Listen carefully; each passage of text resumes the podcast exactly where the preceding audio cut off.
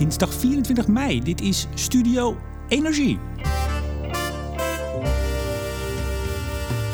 Vandaag houdt het Britse bedrijf Shell in Londen zijn Annual General Meeting, oftewel de jaarlijkse aandeelhoudersvergadering. Belangrijk agendapunt ook dit jaar: de voortgang die het bedrijf boekt met de energietransitie.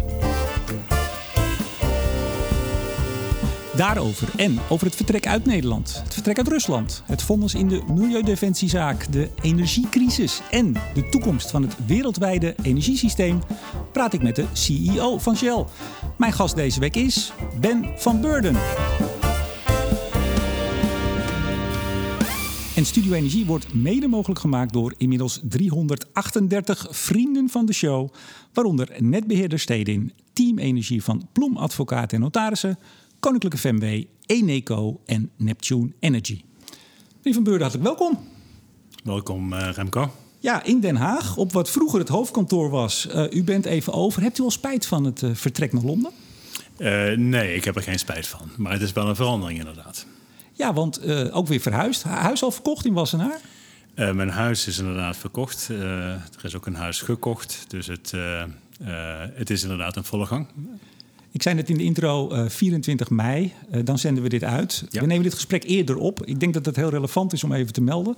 Zeker gezien de onderwerpen en wat er allemaal in de wereld gebeurt. We nemen dit op donderdag, de donderdag daarvoor op. Um, ja, want u hebt de, de algemene, uh, ja, ik wou zeggen ledenvergadering. Dat is het niet. Het is de, de aandeelhoudersvergadering. Ja. En ja, als er in de tussentijd hele bijzondere dingen gebeuren... zou het raar zijn dat we het er dan nu ogenschijnlijk niet over hebben. Ja. U was eerder te gast april 2018. U was zelfs uh, gast nummer 7 in deze podcast. Uh, sindsdien nogal wat gebeurd, zou ik zeggen. Corona. Uh, nou, ik zei het net al, uh, Milieudefensie, de rechtszaak die u verloor. Royal and Dutch uit de naam. Naar Londen, uit Rusland weg, het ABP dat u verliet. Die stapt uit, of die zijn aan het uitstappen. Dat weet u beter dan ik. Maar in ieder geval, die willen niet meer in fossiel. Uh, Follow This, die ook weer uh, vandaag, dinsdag dus, met, hun, uh, met een resolution komen. Steeds meer steun krijgen, toch? Benieuwd hoeveel het nu is. En er is nog een activistische aanhouder die wil u opsplitsen. Hoeveel uur hebt u voor dit gesprek in de agenda staan? Nou, tijd genoeg hoor, Remco. maar het is inderdaad een, een drukke tijd. En het, maar het is altijd een drukke tijd geweest. onze industrie is cruciaal voor het functioneren van de wereld. Een hoop mensen hebben er opinies over. Uh, dat is inderdaad wel wat meer geworden de afgelopen jaren. Dus als je een bedrijf als dit leidt, moet je bereid zijn om met heel veel dingen tegelijkertijd om te gaan. Ja, het is wel iets meer dan een opinie, hè? Uh, ja, zonder meer. Dus meer dan een opinie. Maar heel veel uh, kritiek en ideeën en noem maar op zijn inderdaad helaas opinies. En niet altijd gebaseerd op analyses en feiten. Ik zag u in, uh, in Glasgow bij een TED. Nou, het was geen TED-talk, maar op een podium. Daar was een van de panelleden, een uh, jonge klimaatactiviste, die u, uh, ja, hoe zeg ik dat dan netjes, uh, zeer zwaar het vuur aan de schenen legde. Ja, inderdaad. En dat, dat kan je ook overkomen. Ik denk wel dat dat inderdaad iets wat meer van deze tijd is. ik denk dat op zich goed is dat de maatschappij betrokken is bij de energietransitie, het energiesysteem. ik denk dat we geen adequate stappen kunnen nemen als samenleving zonder dat er echt een hele grote mobilisatie van die samenleving is. Maar je ziet ook dat sommige aspecten van die mobilisatie leiden tot ja, enorme uh, emotionele uh, uh, ideeën, opvattingen. en in dit geval vond ik een excess. Ja, want u werd verweten, want ze zei, ik heb het even toch maar erbij gepakt voor de juiste quote. you're directly responsible for those deaths. Het ging over dood door klimaatverandering, et cetera. En ook in Nigeria.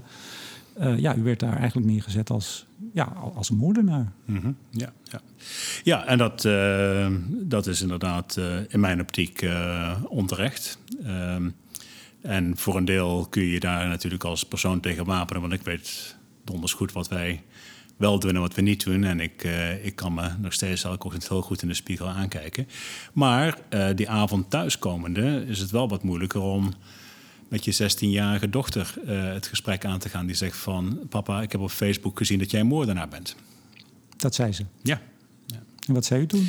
Nou, uh, toen hebben we gelukkig was op dat moment die, uh, die clip was door, door Ted beschikbaar gemaakt. Want in eerste instantie waren er natuurlijk alleen maar fragmenten beschikbaar gemaakt door de door de activisten. Nee, we hebben er met het gezin hebben er naar gekeken. We hadden elkaar drie kwartier. En dan krijg je toch en een discussie over gehad. Dus dan krijg je toch een wat meer inzichtelijke oordeel. En, en, het, en dan wordt het een betere discussie dan de discussie die over het algemeen met ja, fragmenten gevoerd wordt. Maar dat lijkt me ook voor uw dochter wel heel moeilijk. Want u bent haar ja, vader. Ja, in zekere zin wel, maar in de andere zin ook. helaas zijn ze het wel gewend om aangesproken te worden op de rol van de vader. Is dat in Groot-Brittannië minder dan hier in Nederland? Dat, dat moeten we nog uitvinden.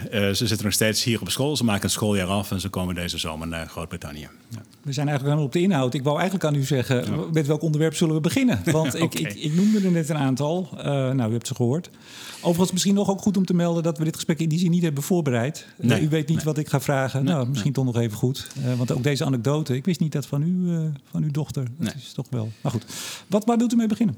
Nou, ik denk dat het gepast is om maar met, met, de oorlog te beginnen, Remco. Want dat is natuurlijk toch hetgeen wat het meest acuut is. Mm -hmm. en het meest dramatisch op allerlei fronten. Dus, ja. En er zit natuurlijk ook een energiedimensie aan. Dus het is terecht om daar ook in een podcast als deze ja. over te praten. Maar zegt het maar. Uh, op, op een dag, ik zeg het even heel kort het bocht, op een dag was er oorlog. Dat, dat zat al even in de lucht, maar ineens 24 februari was het daar. Ja. En een paar nou, weken later was u, bent u een deel van uw bedrijf kwijt. Ja, daar hebben we eigenlijk al vrij snel uh, afstand en afscheid van genomen. Uh, in ieder geval in in concept. Het, uh, de oorlog, ik kan me goed herinneren, die begon inderdaad op donderdagochtend. Het was toevallig een dag dat we onze uh, raad van bestuur bijeen hadden in Londen. Uh, natuurlijk over gesproken, wat betekent dit voor onze mensen in de Oekraïne? 1400 mensen in de Oekraïne. natuurlijk ook veel mensen in Rusland. ja, en in het weekend waren we tot de conclusie gekomen dat we, dat we moesten stoppen met onze operatie in Rusland. En dat het, uh, het samenwerken met staatsbedrijven in Rusland, dat dat, gewoon niet houdbaar was uh, volgens onze eigen uh, principes. en ja, dus maandag hebben we dat aangekondigd. En dat is natuurlijk makkelijk om aan te kondigen, wat moeilijker om te doen. zoals je kunt voorstellen, het zijn vijf bedrijven in feite waar we van af moeten. die allemaal een eigen dynamiek en problematiek hebben. Het moet dan ook nog een keer met instemming van de Russische autoriteiten.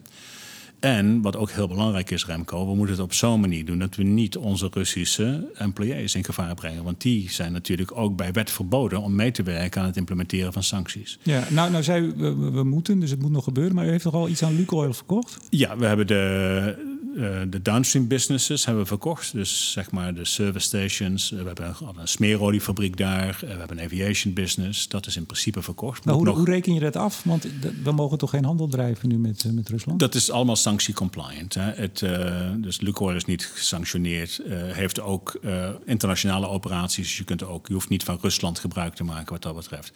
Dat is allemaal keurig netjes ook doorgesproken met alle autoriteiten die daarbij te pas komen. Dus dat, dat gaat in principe wel. Ik neem aan dat u een flinke korting hebt moeten geven. Uh, ja, nou, dat kun je zien aan de afschrijving die we hebben genomen natuurlijk. Hè. Dus de boekwaarde kunnen we niet meer realiseren. En het bedrijf was meer waard dan de boekwaarde. Hè. Alle bedrijven die we bij elkaar hadden. Dus ja, we hebben in ieder geval al geadverteerd... dat we tenminste een 4 miljard korting op alles moeten geven. En in feite kun je ook wel nagaan dat het meer is dan die 4 miljard. Ja. Hoeveel van de omzet van het bedrijf bent u met Rusland kwijt? Relatief weinig. Dat zit in de, in de zeg maar 1 tot 2 procent uh, categorie. En het is, omzet is nooit echt een hele goede maatgeving voor ons soort bedrijven. Je moet eigenlijk meer kijken naar de kaststroom die eruit komt, maar dan zit het ook in dezelfde in dezelfde uh, range. Dus het is geen aderlating, het is niet levensbedreigend uh, voor, het, voor de toekomst van het bedrijf. Het is een, maar het is natuurlijk een hele grote hit. En dat uh, die je uh, natuurlijk op allerlei manieren hoopt dat die niet zou gebeuren. Maar ja, in dit soort omstandigheden vond ik dat we niet anders konden. Ja, nou zijn er nou, criticasters, klimaatactivisten die zeggen dat u ook op andere vlakken ingrijpen, moet ingrijpen. Ja. veel ingrijpender moet handelen dan, dan u nu doet. Daar komen we zo wel op als het gaat over ook de, de resolutie van Follow This. Uh, ik kan me voorstellen, ik dacht dat zelf ook, dat ja, die oorlog is natuurlijk verschrikkelijk. Ja. Dat, laten we daar geen enkel uh, woord van afdoen. Maar in zo'n korte tijd kan een groot bedrijf als Shell, maar het geldt ook voor andere grote bedrijven, BP en, en ook buiten de, de sector. Ja, je kan op, op een weekend besluiten om gewoon een deel van je bedrijf, met alles wat erbij hoort, u heeft het net uitgelegd, ja, weg te doen, er afstand van te nemen. Er kan dus heel veel meer. Dat is natuurlijk altijd het verwijt wat gemaakt wordt. U kunt veel meer doen als Shell. Ja, als de omstandigheden er maar naar zijn, dan, dan kan er dus veel. Ja, dat klopt. maar als je dus de vergelijking maakt van nou, als je je in een weekend kunt besluiten terug te trekken uit uit Rusland en bereid bent om daar de financiële consequenties van op je, op je, op je kind te nemen, om het maar eens in goed Nederlands te zeggen. Ehm, en kunnen we dat nou ook niet doortrekken naar de klimaatcrisis? Kunnen we nou gewoon niet stoppen met olie en gas in een weekend? Ehm, dat, dat gaat natuurlijk niet helemaal ja, dezelfde dat, dat zal niemand van u verwachten natuurlijk. Hè? Maar, ehm, maar het, nou, je zal verbaasd staan dat er een hoop mensen zijn die dit wel erg zouden toejuichen. Daar komen we zo nog even op bij de, bij de, bij de aandeelhoudersvergadering en alle andere zaken. We blijven heel even nog bij, bij Rusland. U had nog, uh, nou, bad press, als we toch, u zei het on the chin, hè, op de kin nemen. Maar als we toch in het Engels zitten, uh, bad press voor een, een lading olie die toch nog uit Rusland kwam. Ja. En daarna nog iets met diesel, wat dan 49,9% Russisch, maar dan heet het geen Russisch. Dat is nu allemaal, ik zou bijna zeggen, uh, Ja, ik denk dat, kijk, er zit altijd meer context aan, Remco. Het, uh, uh, toen we de beslissing namen om alle onze bezittingen af te stoten, en dat was in feite toch niet veel meer dan een absolute intentieverklaring zonder dat we wisten hoe we dat gingen doen, kwam natuurlijk ook de vraag aan de orde: blijven we nog wel Russisch product afnemen? En daarvan hebben we besloten ja, dat blijven doen. Om twee redenen. Ten eerste omdat we contractuele verplichtingen hebben. Ehm, en als je die laat varen, dan praat je over een schadepost van vele, vele, vele miljarden. En, dat zou, uh, en er is geen basis voor om die contracten op te zeggen. Want er zijn geen sancties op dit moment. Uh, en het andere probleem was dat als we op de korte termijn contracten zouden opzeggen, want we kopen heel veel op korte termijn schip per schip, zeg maar. Ja, dan hadden we Pernis en, en, en Rijnland, de Duitse raffinaderij, moeten sluiten. En dan waren we dus echt in Europa in de problemen gekomen. Maar letterlijk sluiten? Ja, waren in Pernis, zaten we op twee derde van de doorzet. Uh, en ook in Rijnland waren we al behoorlijk uh, teruggeschaald. En we hadden natuurlijk een aantal schepen, want wij kopen in principe al onze olie in op korte termijn contracten niet op lange termijn contracten voor soort raffinaderijen. En je hebt dus zeg maar een, een hele karavaan aan schepen uit de Zwarte Zee met Oeralscrude, waar wij kennelijk eh, het beste op draaiden in die periode. Dus om dat te interrumperen. Dat zou behoorlijke consequenties hebben gehad, ook voor energievoorziening in Europa. Maar goed, een paar weken later was het zover, want u neemt niets ja, meer want, Maar daarvan hebben we ook gezegd, daar gaan we mee stoppen. Maar dat kan niet uh, van de ene dag op de andere. Want dat betekent dat dan ten eerste moet je stoppen met aankopen. Je hebt nog steeds dingen die onderweg zijn. En je moet dat gat vullen met andere aankopen die over het algemeen van een paar weken verder moeten komen. Dus het, het heeft een paar weken nodig, misschien wel een maand of twee nodig, voordat je dat allemaal omgeschakeld kunt krijgen. Is daar begrip voor? Uh, bij sommigen wel, natuurlijk bij de industrie wel. Overheden ook. Hè. Natuurlijk, dat hebben we allemaal keurig netjes een overleg gedaan met overheden op het allerhoogste niveau in Europa. En iedereen begrijpt dat, zelfs in Amerika begrijpen dat helemaal. Maar eh, ja, het publiek heeft dat natuurlijk wat, wat minder eh, goed zicht op hoe dat nou echt werkt. Je kunt niet van de ene dag op de andere je systeem helemaal vrijwaren van Russisch materiaal. Daar, gaat, er zit een zekere latentie in. Ja, nou, minder goed zicht op, die hebben ook gewoon een beetje een hekel aan nu. Aan het bedrijf. Ja, dat, dat, dat zal ongetwijfeld ergens ook nog wel meespelen. Als er een, kijk, we zijn natuurlijk een, een groot bedrijf. We hebben een enorm uh, iconisch brand. En dat betekent dus ook dat we enorme aantrekkingskracht hebben voor kritiek. En dat betekent dus ook dat een bedrijf als onze. Uh, ja, hele hoge normen moet stellen voor eigen handelen. En dat, daar heb ik geen enkele moeite mee. Maar voor sommigen is het nooit hoog genoeg. Ja. U, uh, u draait inmiddels weer lekker financieel. Dat is pijnlijk ook. U, ik zag in een interview dat u zei... Uh, ja, je moet dit niet als een soort oorlogswinst zien hè, door de oorlog. Mede, het was eigenlijk daarvoor al, vorig jaar al, eind vorig jaar... ging de olieprijs omhoog. Ja, Daardoor draait u en, en ook de andere majors, BP, et cetera, die draaien goed. Uh, Saudi Aramco uh, wel heel erg goed, geloof ik. 40 miljard winst in één kwartaal. Hoe, hoe, hoe kijkt u daarnaar? Want ja, u zei het, u wilt er ook mee beginnen. Uh, met de oorlog. Ja, nou kijk, Remco, je moet het ook zo zien. Uh, we zitten nu op olieprijzen uh, die we hadden zeg maar in 2013. Ja? En tussen 2013 en nu hebben we dus een hele zware periode achter de rug. De zeven arme jaren. Ja. Uh, meer dan zeven. En in die periode hebben we dus ook heel hard gewerkt aan het sterker maken van het bedrijf. Heel veel kosten eruit, heel veel onderdelen eruit, andere onderdelen aangekocht, uh, veel betere operaties, uh, ander soort van investeringen, et cetera. Dus maar het bedrijf... dat, is, een deeltje. Hè? De, de grote, nou, grote bubs is natuurlijk op dit moment wel door de oorlog en het tekort. Nee, absoluut niet. Sterker nog, ik durf te stellen dat het het kleinste deel is. Want uiteindelijk het oorlogseffect, het feit dat de olie op dit moment op dezelfde prijs staat dat die in 2013 was, zou je kunnen zeggen, is dus vergelijkbaar met wat we toen hadden. Natuurlijk zijn de gasprijzen hoger, dat helpt absoluut mee. We hebben ook wat meer marge en raffinage. Maar hey, we hadden in 2013 iets van 20 raffinaderijen en nu hebben we er nog maar 6.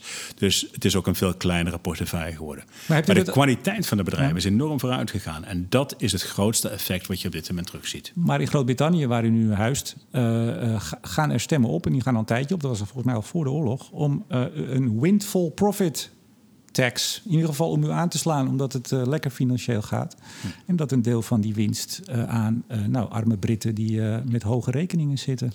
Ja. hoe ver staat het daarmee? Want die geruchten zijn vrij sterk. Er is ook over gepubliceerd. Komt die er, die tax? Dat weet ik niet. Dat is aan de overheid om te beslissen en de politiek. Daar, daar wil ik niet op vooruitlopen. Dat, nogmaals, ik denk op dit moment dat is een uh, dat is een politieke afweging. Maar zij zien dus wel in Engeland, in de politiek, dat dit u in de schoot is geworpen. Hè? Windfall, een meevaller. Uh, ja, dat, maar nogmaals, ik denk ook dat dat niet correct is. Ja, en ik denk ook dat uh, heel veel beleidsmakers en politici dat ook wel zo zien. En ik denk dat de meeste mensen ook wel begrijpen dat de 9 miljard winst die wij in het eerste kwartaal gemaakt hebben, dat er maar een heel klein stukje van in de Britse Noordzee zit. En de rest natuurlijk internationaal, die überhaupt niet belastbaar is door een uh, individueel land. Want Groot-Brittannië heeft geen international taxation, zoals bijvoorbeeld de Verenigde Staten dat heeft. Dus ik begrijp wel dat er heel veel uh, uh, onrust in de samenleving is. En die deel ik ook, eerlijk gezegd. Want we hebben inderdaad heel veel dysfunctionaliteit in het energiesysteem. zeker ook in het Verenigd Koninkrijk. Uh, wat toch voor een enorme, in Engels, cost of living crisis uh, mm. leidt. Enorm veel energiearmoede. En die moet geadresseerd worden. Maar die adresseert toch het beste door ten eerste een beter beleid te voeren, betere regelgeving te hebben en meer te investeren. En uiteindelijk om bedrijven dan maar op de een of andere manier af te romen en dat geld als subsidie te geven aan mensen die het niet hebben, is, ik kan begrijpen, een, een populaire maar wel een korte termijn en averechtse maatregel. Ja, want het is de bedoeling dat daarmee wordt geïnvesteerd. En ik begreep van u, de reactie erop van Shell was... ja, maar wij gaan al, wat was het, 20, 25 miljard investeren? 20 tot 25 miljard pond uh, hebben we geëermaakt voor investeringen in Groot-Brittannië. Veel meer dan we in het verleden gedaan hebben. Uh, en daarvan het grootste deel overigens ook in hernieuwbaar. Hè. Meer dan drie kwart gaat naar uh, renewables toe. Schotse drijvende windparken, wellicht? Ja, nou, als dat lukt. Dat, dat, dat, Daar bent u toch voor in de, in de markt? Ja, ja, ja, maar dan moeten dus... Maar ook daar, Remco, om, om dat ook maar even als een voorbeeldje te noemen. Het probleem is niet zozeer dat wij dat geld niet zouden willen investeren. Het is meer wanneer zijn de permits beschikbaar om te kunnen gaan bouwen. Dat is mij ligt, gaan we volgende week beginnen met bouwen. De Europese Commissie zegt nu om in het plan re, uh, wat is de Repower EU, uh, om snel van de Russen af te komen, om die vergunningen voor offshore wind sneller af te geven. En dat zal ook moeten, Remco, want uh, de gemiddelde vergunningstrajecten voor grote windparken is ongeveer 10 jaar. Dus we kunnen nu wel zeggen van weet je wat, gaan we twee keer, drie keer, vijf keer zoveel doen. Oké, nou dan heb je daar dus begin dertig jaren profijt van. Uh, zo lang kunnen we niet wachten. Ja, moest u niet toen u hoorde van die windfall profit tax, moest u niet meteen aan de dividendbelasting denken? Dan denk ik, nou, zit ik in Londen, krijg ik dat? Ja, dat zijn andere zaken uh, natuurlijk. Het, uh, uh, maar nogmaals, het laat inderdaad maar zien hoeveel een bedrijf en een sector als de onze inderdaad de samenleving, de samenleving bezighoudt en daarmee dus ook de politiek. Ja, toen u aankondigde uh, Nederland te gaan verlaten, dat kwam geloof ik op een maandag naar buiten. Op mhm. zondag werd dat hier in Den Haag uh, bekend. Ja. Gaat het dan zo dat u de Nokia van, van de premier belt? Hoe gaat zoiets?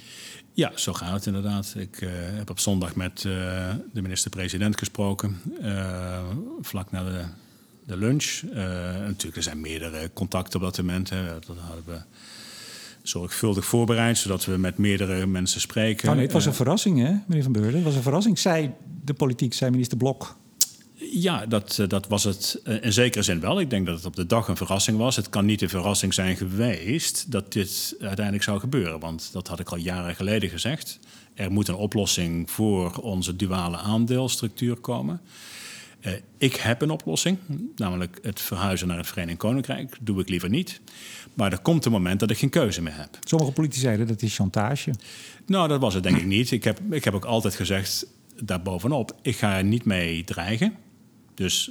Uh, als, dus, als ik zeg dat we gaan, dan gaan we. Uh, nee, als ik zeg dat we gaan, dan hebben we besloten dat we gaan. Ja, dus het is niet meer zoiets van nou, als je nou geen beslissing neemt, dan gaan we morgen. Nee, ik bel je wel op als de beslissing genomen is. Wat zei de en dat was dus aan die zondag aan de orde. Wat zei de premier?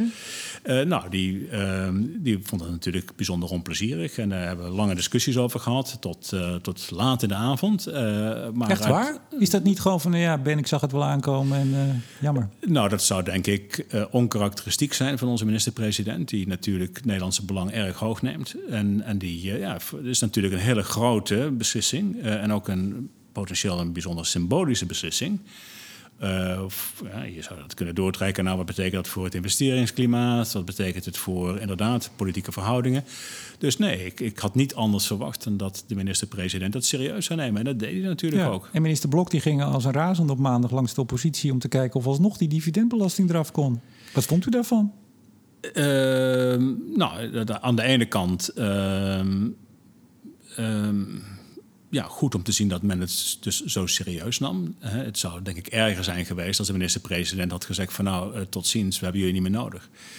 Dus in zekere zin is het natuurlijk dan toch weer wel fijn om te zien dat men belang hecht aan het feit dat wij hier zitten. Uh, maar aan de andere kant uh, verbaasde me ook niet dat het, dat het niet lukte. Nee, het was toch een beetje een politiek toneelstukje om uh, te laten zien. Uh, Shell gaat ons aan het hart. We weten dat het niet meer lukt. Maar ja, goed, we moeten toch wat doen. Mm. Ik geloof dat hij dat ook in de... Hij zei het iets netter, minister Blok, maar een wanhoopsoffensief. Ja, nou, we hebben natuurlijk meerdere malen ook die week nog gesproken... van wat betekent het nou precies. Hè? En, ik, uh, en ik heb ook op de daarna ook nog een vrij gedetailleerde brief aan de minister-president en aan minister Blok gestuurd met van nou dit we gaan daar weliswaar weg, maar in zekere zin blijft Nederland natuurlijk een, bijzonder belangrijk land voor ons. En dit zijn de redenen daarvoor. En dit zijn in feite de beloftes die we maken. En dat, nou, dat is nu ook gepubliceerd geweest. Als toen een beetje de reactie, denk ik, in de bredere politiek van waarom heb je dat nou niet eerder gezegd? En als we dat hadden geweten dan. Maar goed, alle dingen die daarin stonden waren in principe niet nieuw. Het was een beetje, ik maak het uit, maar ik, ik hou nog wel van je en ik, ik blijf je altijd uh, een Nou, dat, ja, dat, dat, dat zou de emotionele uitleg zijn. Ik denk dat je er ook op een andere manier naar kunt kijken. Uh, dat is, Nederland is bijzonder belangrijk voor ons. Niet alleen omdat wij een historische binding hebben. Dat heeft natuurlijk in zekere zin ook een, uh, nog steeds een rol. maar Nederland is voor ons het ontsluitingsland voor de energietransitie in Europa. Het feit dat wij hier de haven hebben, de, de chemie hebben, de Noordzee hebben, uh, dat we hier windparken bouwen, uh, biofabrieken bouwen, waterstoffabrieken bouwen. Dat we dat uitbouwen naar het achterland van Europa. Dat kan alleen maar in Nederland. Dat kun je niet vanuit Edinburgh doen of vanuit Hull.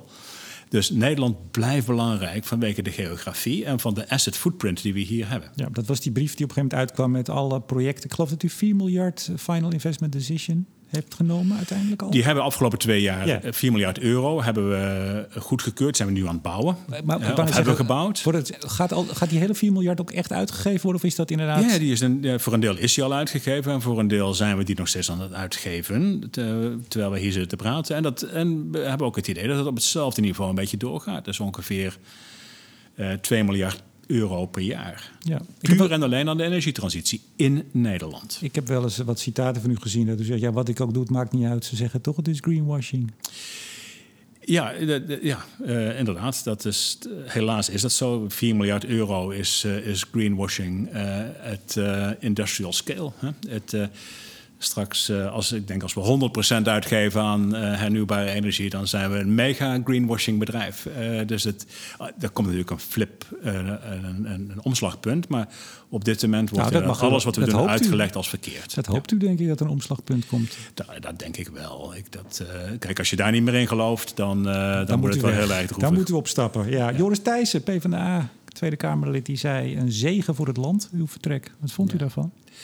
Uh, nou, dat onderschrijf ik dus niet. En ik, uh, dat, nee, maar meneer Van Beurden, dat verbaast, dat verbaast de luisteraars denk ik niet dat u dat niet onderschrijft. Ja, maar is dat het hebt u daar geen enkele emotie bij, bij dat soort geluiden als een, de Partij van de Arbeid u op die manier Nou, ik kom meer van dat soort geluiden en denk van ja, dat, is dus, dat laat zien inderdaad hoeveel, uh, hoe groot het probleem is. Als mensen dus niet kunnen inzien uh, hoe wij een bijdrage kunnen leveren. Als, het, als alles dus wordt teruggevoerd tot vrij elementaire en simplistische denkbeelden. Uh, die worden opgeroepen met dit soort uitspraken. Dan denk ik dat wij als samenleving een probleem hebben. Dat vind ik, ik vind het voor ons vervelend en voor mijzelf. Ik neem de aanstoot aan, dat mag je best wel weten. Maar het grootste probleem is voor de Nederlandse samenleving, niet voor Shell. Stuurt u Joris Thijssen dan een appje of gaat dat nee, niet? nee. nee. nee. Er dreigt nog, althans, GroenLinks, uh, dat heet de vertrekboete.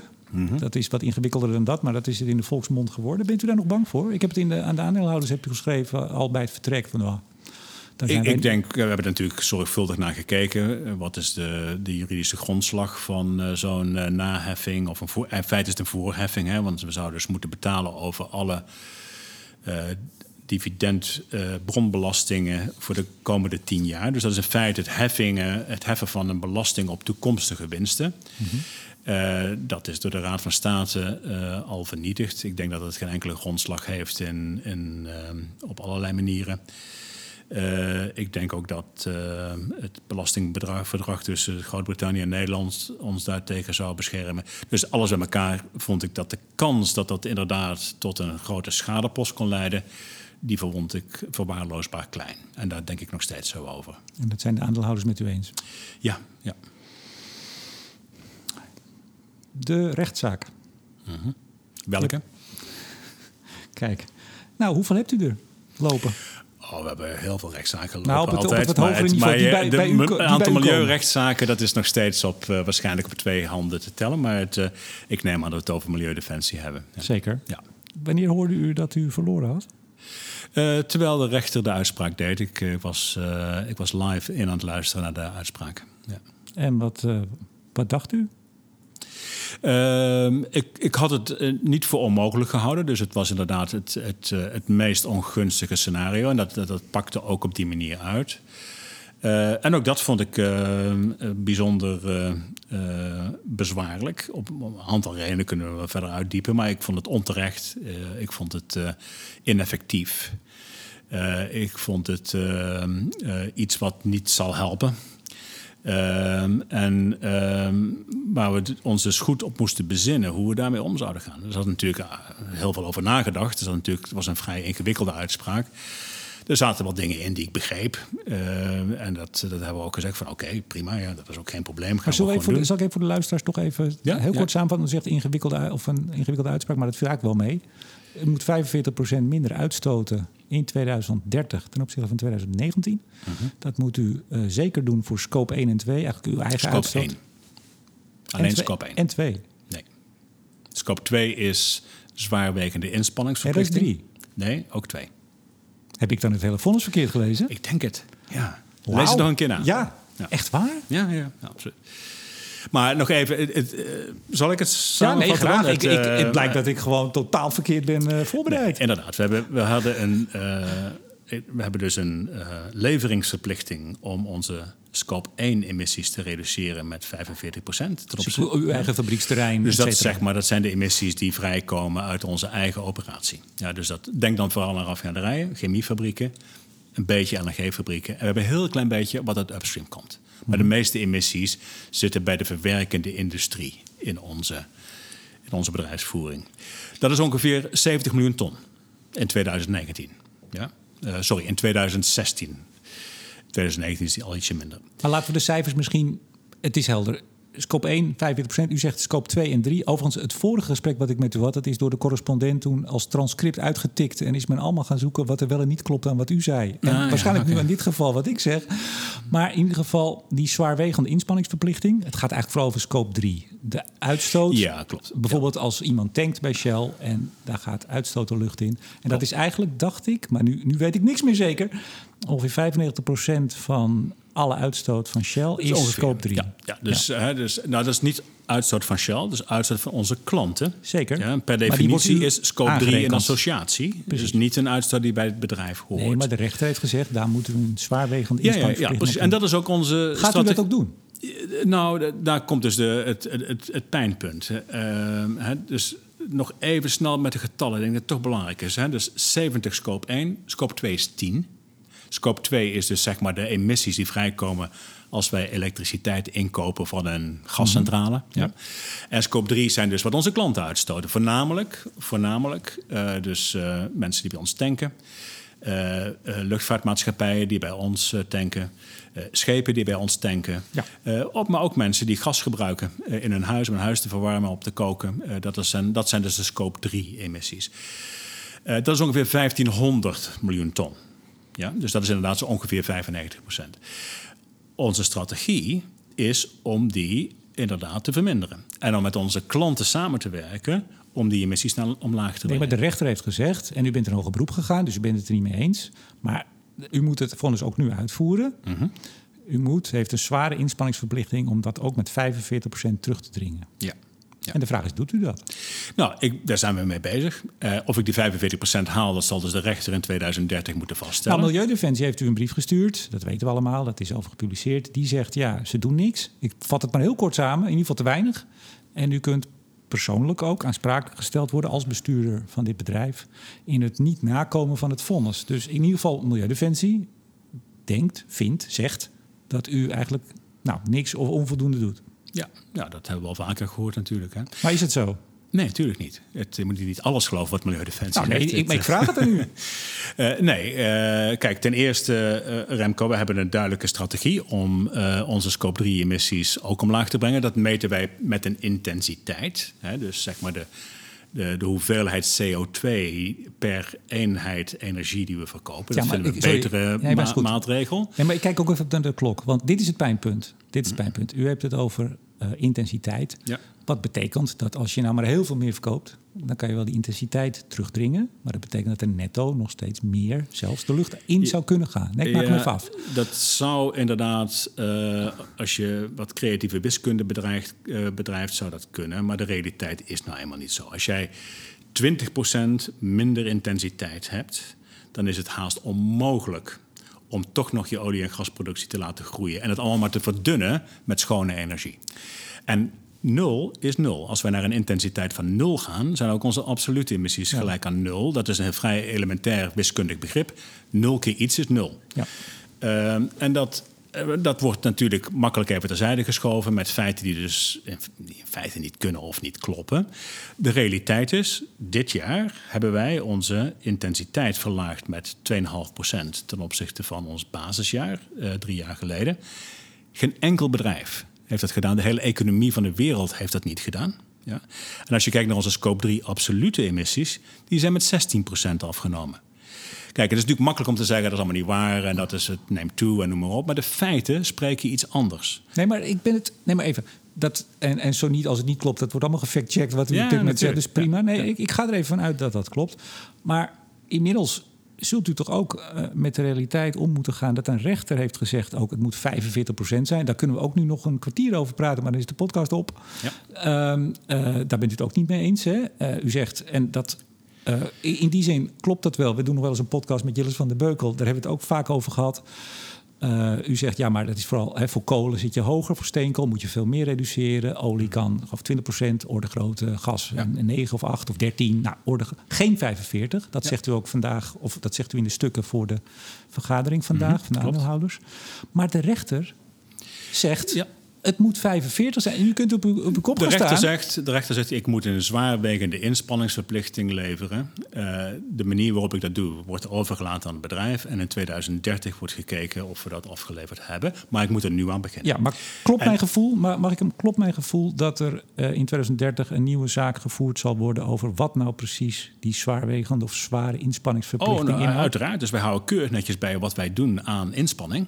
We houden keurig netjes bij wat we daadwerkelijk afleveren. Eh, en we doen er alles aan. Kijk, als ik die 45% kan halen, perfect. Zou goed voor de planeet zijn.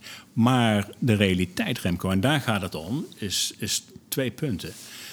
Uh, de realiteit is dat zelfs de meest vooruitstrevende scenario's, IPCC anderhalve graad scenario of de IEA net zero scenario, eh, scenario's die veel agressiever zijn dan wat we vandaag de dag observeren, die gaan helemaal niet uit van 45% voor onze sector. Dat is op zijn best 20%. Neem Fit for the Future in, in Brussel. Kijk nou naar Brussel. Brussel heeft gezegd wij gaan uh, reduceren hè, met 55% ten opzichte van, tweede, ten opzichte van 1990. Ja? Uh, en als je nou kijkt naar de, uh, de transport- en industriële sector die erin zit, dan is dat ongeveer 22%. Dus met andere woorden, wij moeten twee keer zoveel doen in een kwart van de tijd. En niet alleen in Europa, maar in ja. de hele wereld. En dat is onredelijk. Ja, dat, dat vindt u inderdaad. Ik raad toch even de luisteraars aan om gewoon even naar uw site te gaan. En bij de AGM, de, de annual, daar staan alle stukken. Daar staat ook dit verhaal van u, dat verweer, wat u ook voorlegt. Of, of uw verhaal, verweer, wat het is. Maar, uh, en ik hoor hem. En ik uh, hoor bekende getallen. Ja. Dus in die zin denk ik dat de getallen kloppen. Maar de rechter zegt, ja, dat is allemaal prachtig. Maar ik zeg 45 en dat moet ja, doen. natuurlijk. En dat is, nee, dat, hoe gaat, nee, maar en dat is aan de rechter inderdaad om dat te doen. En, maar, maar, het is aan ons om daar een hoger beroep te gaan. En dat, dat doen we dus ook. Niet zozeer omdat we die richting niet uit willen. En ook zeker niet omdat die 45% op onze scope 1 willen halen. Zelfs niet de scope 2. Daarvan heb ik gezegd, dat doen we gewoon, dat is geen probleem. Maar om als enige bedrijf ter wereld aangesproken te worden op een prestatie die we moeten leveren die vier keer boven de norm zit zonder dat ook maar enigszins een ander bedrijf of een overheid of wat dan ook aangesproken wordt om daaraan mee te werken, op een manier die nodig is om ons ons doel te laten bereiken, is onredelijk. En ik denk dat wij dus een maatschappelijke plicht hebben om dat aan te kaarten in hoger beroep. Meneer Verbeurde, u bent uitgekozen door Milieudefensie en daarmee ook door eigenlijk de hele NGO-wereld. U bent, u bent een voorbeeld, er wordt aan u een voorbeeld gesteld. En ik las nog Mark van Baal van Follow This. Nou, u zult hem eh, dinsdag vandaag ongetwijfeld weer, weer zien die, ik weet niet meer waar ik het las, maar die zei ook van ja, het begint met Shell en, en BP. En zo hopen we uiteindelijk bij Saudi Aramco te komen, de grote jongens. Want u bent hè, de beursgenoteerde westerse olie- en gasbedrijven, die liggen heel erg onder vuur. Uh, de Saudi Aramco's en de Gazproms, nou Gazprom op een andere manier, maar in ieder geval niet door uh, activistische beleggers. Uh, ja, de bedoeling is, u gaat eerst om en dan BP, Exxon, Chevron, et cetera. En uiteindelijk moeten alle grote ook om. Dat is de strategie. En u bent de eerste. Ja, en ik heb ook geen probleem met het feit dat wij de eerste zijn. Dat, dat, heb ik al jarenlang, nou ja, decennia lang We zijn de enige. En dat, ik, ik snap uw gevoel, maar u zegt, ja, wij zijn de enige... want de concurrentie krijgt, hebben dit niet dit vonnis aan hun broek. Dat is punt één. Maar het punt twee is ook, en dat vind ik minstens even kwalijk... Eh, er wordt hiermee dus ook de indruk gewekt dat dit een effectieve manier is om met de klimaatuitdaging om te gaan. En dat is duidelijk niet zo. Want op het moment dat ik aan 45% moet voldoen, geen keuze heb en de rest van de samenleving werkt niet mee, wat dus op dit moment het verhaal is, dan is de enige manier om daaraan te voldoen, is 45% van mijn klanten af te stoten. En als mijn strategie nou juist was om met die klanten samen te werken, om ze om te schakelen naar schone energie, ben ik dus in feite niet alleen mezelf in de voet aan het schieten, maar ook onze energietransitiestrategie. En ik denk dat dat dus contraproductief is. Wie, wie, wie is de wie zijn, kijk, u wordt aangesproken als bestuurder van, uh, van Shell. Wie zijn de eigenaren van Shell? Want die wordt eigenlijk aangesproken hier. Nou, dat weet ik niet of dat nou het geval is. Hè. En natuurlijk in een jaarvergadering eh, komen de, de, eigenaren bij elkaar om stemming uit te brengen over keuzes die gemaakt kunnen worden. En vandaar dat, dat er dus ook resoluties op de agenda staan waarover aandeelhouders kunnen beslissen. Maar ik, ik begrijp dat natuurlijk in de praktijk het bestuur en de raad van commissarissen worden aangesproken. Want die hebben de verantwoordelijkheid om het bedrijf dagelijks te leiden. Nee, Aandeelhouders hebben dat niet. Nee, maar ook, nee, goed, maar ook voor de luisteraars. U had vorige keer 88, kijk er even naar, 88,74% steun voor uw pad. Ja. Niet het pad van Follow This. Die kregen 30% mhm. voor hun resolutie. Nou, we gaan het vandaag dinsdag afwachten. Ja. Maar wat zijn dat voor... Wie zijn uw eigenaren? Zijn dat personen, pensioenfondsen? Ja, pensioenfondsen, uh, andere investeringsbedrijven, verzekeringsbedrijven, uh, maar ook uh, grote uh, hedge funds. maar die zijn het dus met u eens. Even, want u zegt die zijn niet aanspreekbaar, dat is ook zo. Maar die steunen tot nu toe, zeggen we dan. Ja uw koers uh, in ruime mate. Nou, en ik denk dat dat ook de reden was waarom we dit vorig jaar in stemming hebben willen brengen. Want er is natuurlijk heel veel discussie. Wat er, nogmaals, dat vind ik op zich ook een goede zaak. Heel veel discussie in de samenleving over wat moet gebeuren. Sommige discussie is eigenlijk heel erg goed. maar ook met onze aandeelhouders gaat de discussie toch vaak maar met een beperkte diepgang. Dus vandaar dat ik heb gezegd, weet je wat, we gaan documenteren wat onze strategie is. Dat gaan we voorleggen aan aandeelhouders voor een adviesstem heel belangrijk, een adviesstem. Dus we willen ons niet als raad van commissarissen onttrekken aan onze verantwoordelijkheid. Maar we willen wel in een betere dialoog gaan met die aandeelhouders. En wat je dus hebt gezien, is dat we na die uh, jaarvergadering vorig jaar heel veel discussies gehad hebben met aandeelhouders. Van, oh, wacht even, en leg nou eens uit waarom dit en, en dat. Maar ook aan mijn kant, leg nou eens uit waarom jij tegenstemde. Ja, nou, ABP heeft gezegd, uh, blijkbaar uit dat gesprek hebben ze niet voldoende gehaald. Die hebben afscheid van u genomen. Ja, maar daar hebben we ook nooit mee gesproken. Dus dat, die hebben afscheid genomen omdat ze niet in het aandeel wilden zitten. Niet omdat ze het niet met onze plannen eens maar waren. Klopt het nou ook dat u het uit de krant moest vernemen? Uh, ja, dat klopt. Naar nu.nl, uh, precies Kijk, ja, u, u, gaat ook met de tijd mee natuurlijk. Althans, ja, dat weet ik. Maar terzijde. Um, maar zat ABP flink uh, in Shell? Ik heb geen idee. Nou, ik, ik denk, uh, dat weet ik niet zo meer uit mijn hoofd. Ik, uh, maar, maar, een paar weken daarvoor zei de, de bestuursvoorzitter of de voorzitter van het ABP dat ze doorgingen met fossiel. Ja.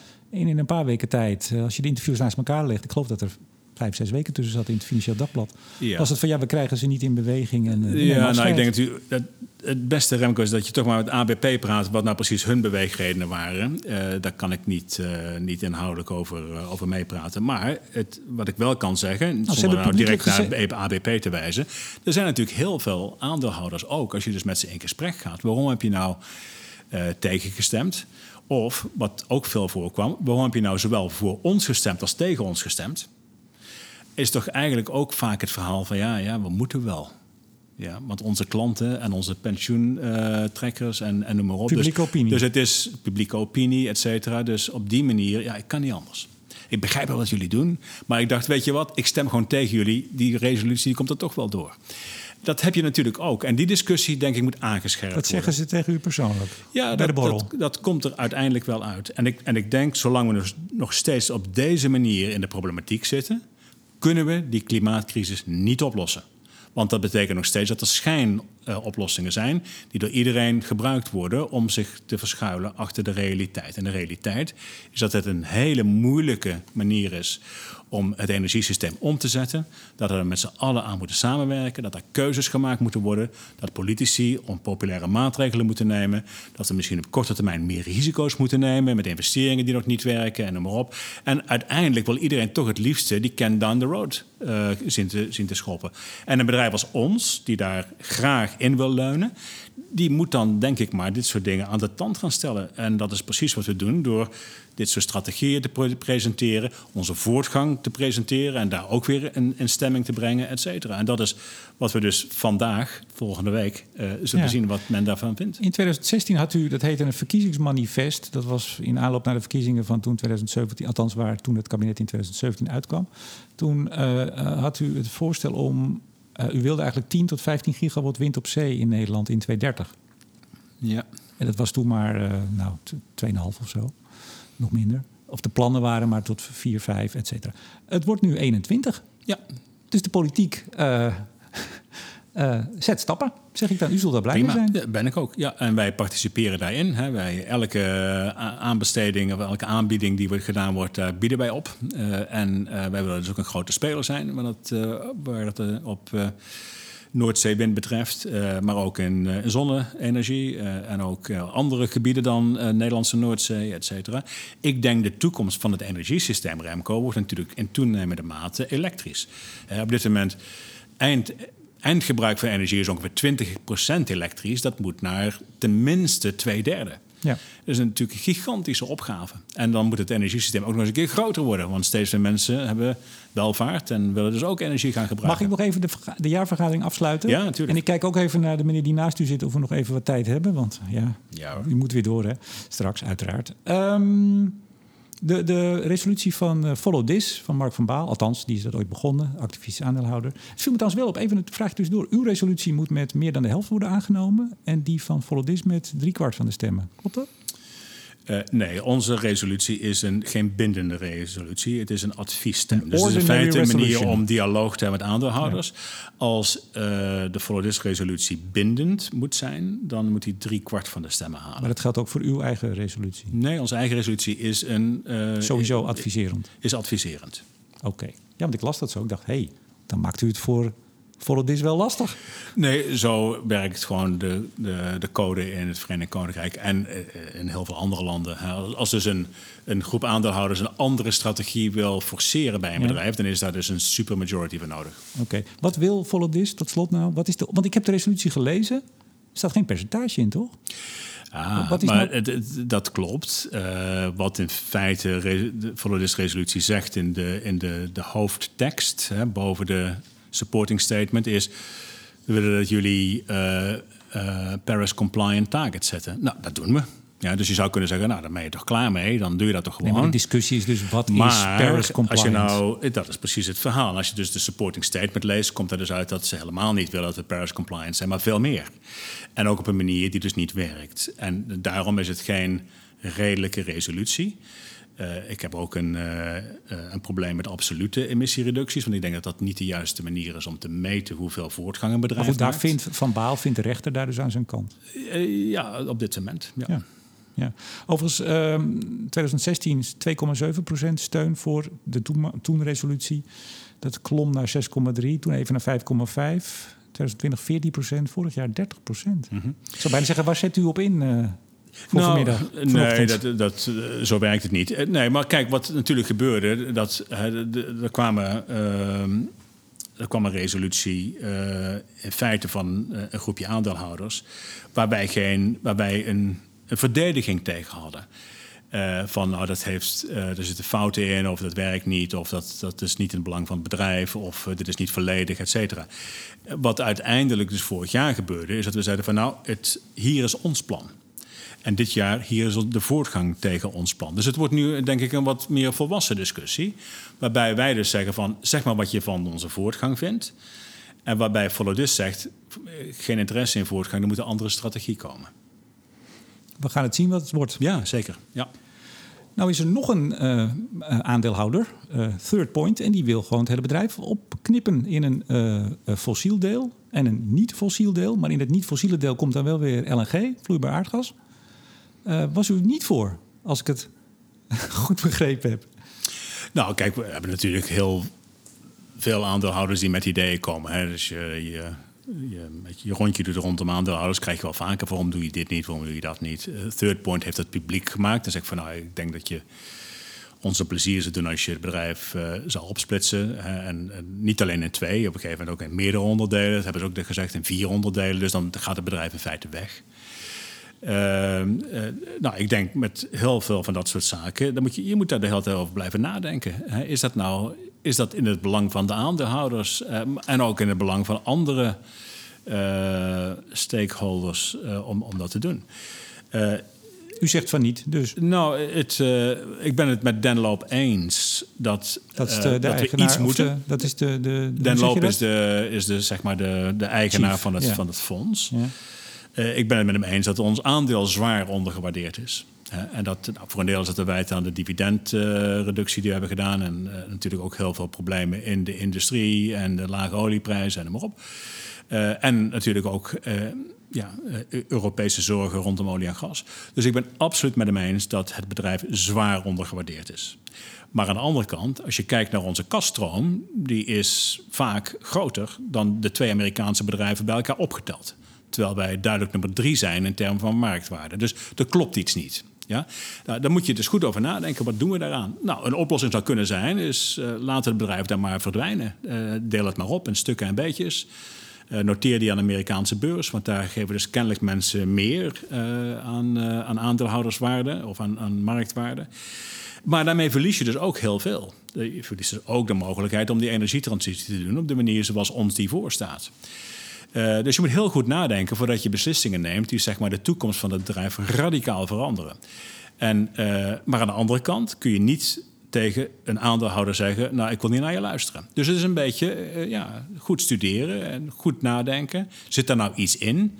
Uh, wat zit daarin, wat dan wel kan en wat kan niet. En daar zijn we mee bezig. Op maar maar u, u, begon van, nou ja, je praat wel eens meer met aandeelhouders... en die hebben wel eens ideeën, maar dit is toch wel van een andere orde. Niet alleen omdat het publiek was... Maar ook er zijn uh, bedrijven u voorgegaan, AXO, DSM, uh, ABN AMRO... die op een gegeven moment worden opgeknipt. Klopt.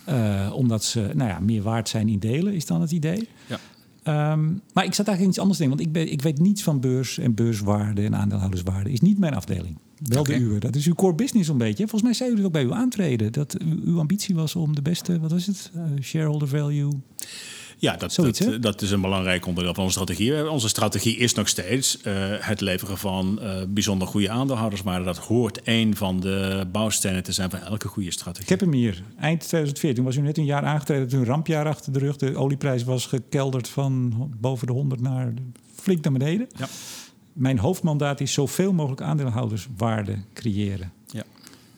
Um, toen, toen, toen dacht ik, want dat is de ene kant het, het, is ook een geldmachine, Shell. Het is voor, voor beleggers, voor pensioenfondsen, is het uh, een waardecreërende activiteit. Tegelijk, en dat zeiden we ook al in interviews in 2016, volgens mij 2018, de polarisatie, dat is een van de grootste zorgen in de maatschappij, in de politiek, in, in alles ten opzichte van uw bedrijfstak. Uh, u zei ook, ik, ik krijg dat gat niet gedicht tussen de kennis en inzichten die wij denken te hebben hier binnen Shell. En dan vul ik even aan waarmee u de transitie verder wil helpen. Ja. En wat mensen van ons denken, hoe de samenleving daarnaar kijkt. Um, ja, we zitten nu uh, nou ja, tegen het uur aan te praten. U, u, hebt plannen, u, u, wil verder. Maar de buitenwereld, de rechter. Uh, we hebben het over media ook. Daar komt u mhm. ook vaak uh, erg slecht vanaf. Als Shell bedoel ik dan. niet zozeer u persoonlijk, volgens mij. Um, ja, misschien is het wel helemaal niet meer aan u. komt er steeds meer druk? verliest u meer en meer uw zogenaamde social license to operate. Wordt straks de splitsing inderdaad wel een aantrekkelijke business case voor beleggers? Zeggen, nou ja, doe maar uh, alle renewables. U heeft nu ook een renewable directeur, geloof ik, in de, in de Raad van Bestuur. Mhm. U hebt uw tak nu ook voor het eerst publiceert u ook aparte getallen over. ja. Hoe gaan die getallen trouwens? Gaat goed? Uh, goed, en dat uh, zonder meer. Maar het is natuurlijk een klein takje. Ja. nee, maar goed, dus het wordt al in die zin uh, apart herkenbaar ook in uw jaarcijfers. Nogmaals, sociale druk, rechterlijke druk, misschien persoonlijke aansprakelijkheid. U staat, het staat ook in uw stukken aan de, aan de aandeelhouders. Hè? Mm -hmm. dat, ja, dat is een risico, dat moeten ze weten. Dat u en uw medebestuurders verantwoordelijk kunnen worden gehouden. Ja, misschien is het wel niet meer in uw handen. Ja, en daarvan zeg ik dat zou natuurlijk uh, bijzonder tragisch zijn als dus publieke bedrijven zoals het onze uh, worden aangepakt uh, op allerlei manieren en daarmee dus in feite, als in het meest extreme geval wij met z'n allen zouden verdwijnen en het allemaal maar dan gedaan wordt door de, de staatsoliebedrijven. Uh, ik denk dat een wereld dan niet noodzakelijkerwijs beter af is. Ondanks het feit dat er wel hier en daar gefeest zou worden als, wij bedrijf, als onze bedrijven zouden verdwijnen. Zeker bij de PvdA, bij Joris Thijssen. Dat weet ik niet. Maar, het, uh, nou. maar kijk, het, uiteindelijk, Remco, het, uh, dat is de realiteit. Ik denk dat, we daar, uh, dat wij een, een, een, verantwoordelijkheid hebben om dat gat wat je zojuist noemde tussen onze perceptie en de perceptie van delen van de samenleving, om dat gat te dichten door uh, met zo goed mogelijk inzicht te geven en ook de juiste dingen te doen natuurlijk. Ik wil absoluut niet zeggen dat wij het altijd bij het juiste eind hebben gehad. Uh, we moeten de juiste dingen ook daadwerkelijk kunnen aantonen. maar ja, als dat uiteindelijk niet kan, uh, of als dat uiteindelijk betekent dat een bedrijf als het onze niet meer in Europa zou kunnen functioneren, maar er ergens anders naartoe moet, ik denk dat we daar als bedrijf veel last van zullen hebben. Maar ik denk ook als samenleving dat we ons dan toch behoorlijk in de voet schieten. Is dat een optie trouwens? Want u zegt even zo in, in Europa. Is het een optie om uiteindelijk naar het Midden-Oosten te gaan, naar Amerika? Nou, dat weet ik niet. Dat, dat zou dus zeg maar de, de Den Loop scenario zijn. Hè? Ik denk niet dat Den Loop zegt van weet je wat, dan maak je er een puur upstream bedrijf van. Dat laat je lekker aan de beurs in Amsterdam staan. En dan ga je veel investeren in olie en gas. Kijk hoe goed dat nou gaat dat, dat soort dingen kun je alleen maar doen aan een Amerikaanse beurs. Dus dat betekent dat het bedrijf dan uiteindelijk in stukken en beetjes Europa verlaat. Maar hoe reëel is dat scenario? En laat ik anders, laat ik het eerlijk zeggen. Ik denk dat het een heel reëel scenario is. Um, ik denk dat het een, een reëel genoeg scenario is, denk ik, om daarover na te denken. Uh, maatschappelijk of dat nou wenselijk is, ja of nee. En natuurlijk, als een bedrijf als het onze hoort daar, zolang wij denken dat het niet in het belang is van de samenleving en de aandeelhouders, horen wij ons daartegen te verzetten. Maar ik denk ook dat je als politicus, of zelfs als NGO, maar ook als journalist, dat je de verplichting hebt op dit moment om na te denken: wat is nou in het belang van de samenleving? En om een bedrijf als het onze, wat in feite op alle fronten voorloopt, toch zoveel mogelijk uh, hel en verdoemenis toe te wensen publiekelijk, in de hoop dat het ooit een keer uitkomt. Uh, ik denk niet dat dat in het belang van de samenleving is. En uh, kijk, ik kan me daar wel tegen verzetten, maar uiteindelijk is het veel belangrijker dat andere mensen daar ook inzichtelijk over nadenken in plaats van daar maar achteraan te lopen. In 2018 toen gaf u een lezing aan in de Rode Hoed, de Elsevier-lezing. Uh, en toen zei u dat u overtuigd bent van het feit dat op de, een bedrijf op de lange termijn niet kan overleven zonder uh, de waardering van de samenleving. Absoluut, denk ik. Vorige keer dat ik met u sprak, zijn we ook geëindigd met deze zin. Want ik ben namelijk benieuwd. Ik zei toen: uh, is er nog voldoende waardering voor Shell? Vroeg ik u toen. Nu wil ik u vragen: is er in die vier jaar meer of minder waardering gekomen voor Shell? Het is denk ik wat meer uh, verdeeld geraakt. Dus in bepaalde delen van de mondiale samenleving is er denk ik minder waardering. Ik denk dat uh, delen van Nederland erbij horen.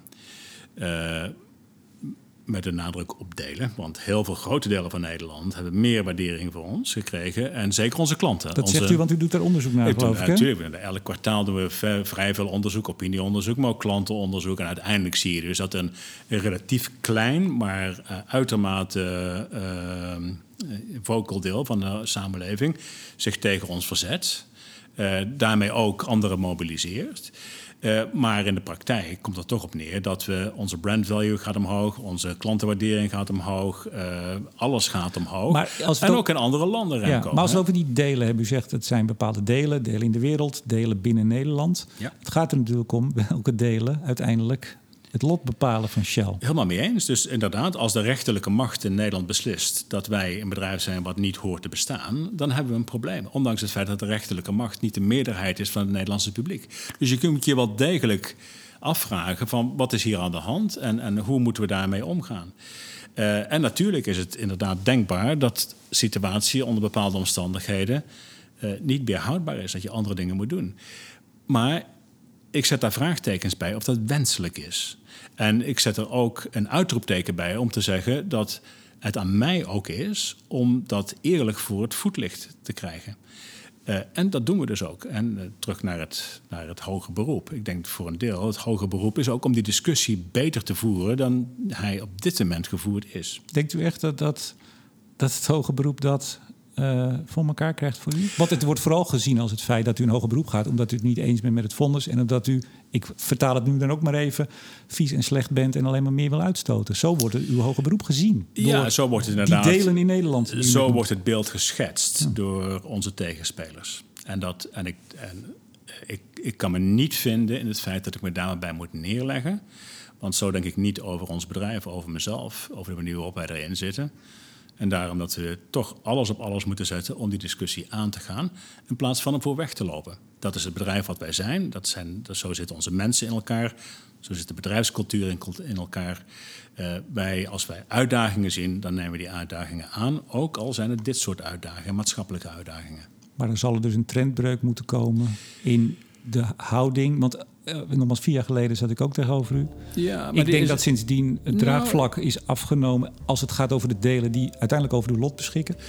Dan zal er een trendbreuk moeten komen. Dan moet op een gegeven moment toch men vinden dat u uh, wel voor een, voor een deel bent. wel, voor een deel wel. En maar voor een deel zie ik ook die trendbreuk wel. Hè? Uh, om maar terug te gaan naar het punt waar we mee begonnen over de oorlog. Het is natuurlijk heel moeilijk om, uh, om, om een silver lining in een oorlogssituatie te zien.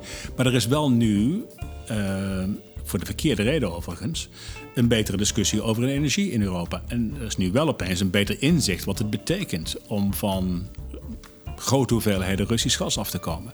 Dus er is meer inzicht.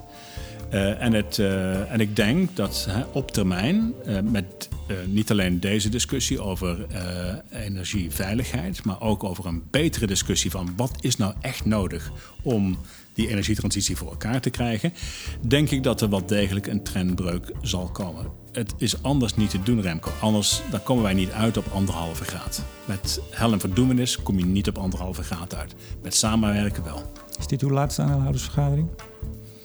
Uh, ik weet het niet. Het uh, laat ik me niet over uit. Ik wou net zeggen, ook al weet u het wel, dat gaat u niet zeggen natuurlijk.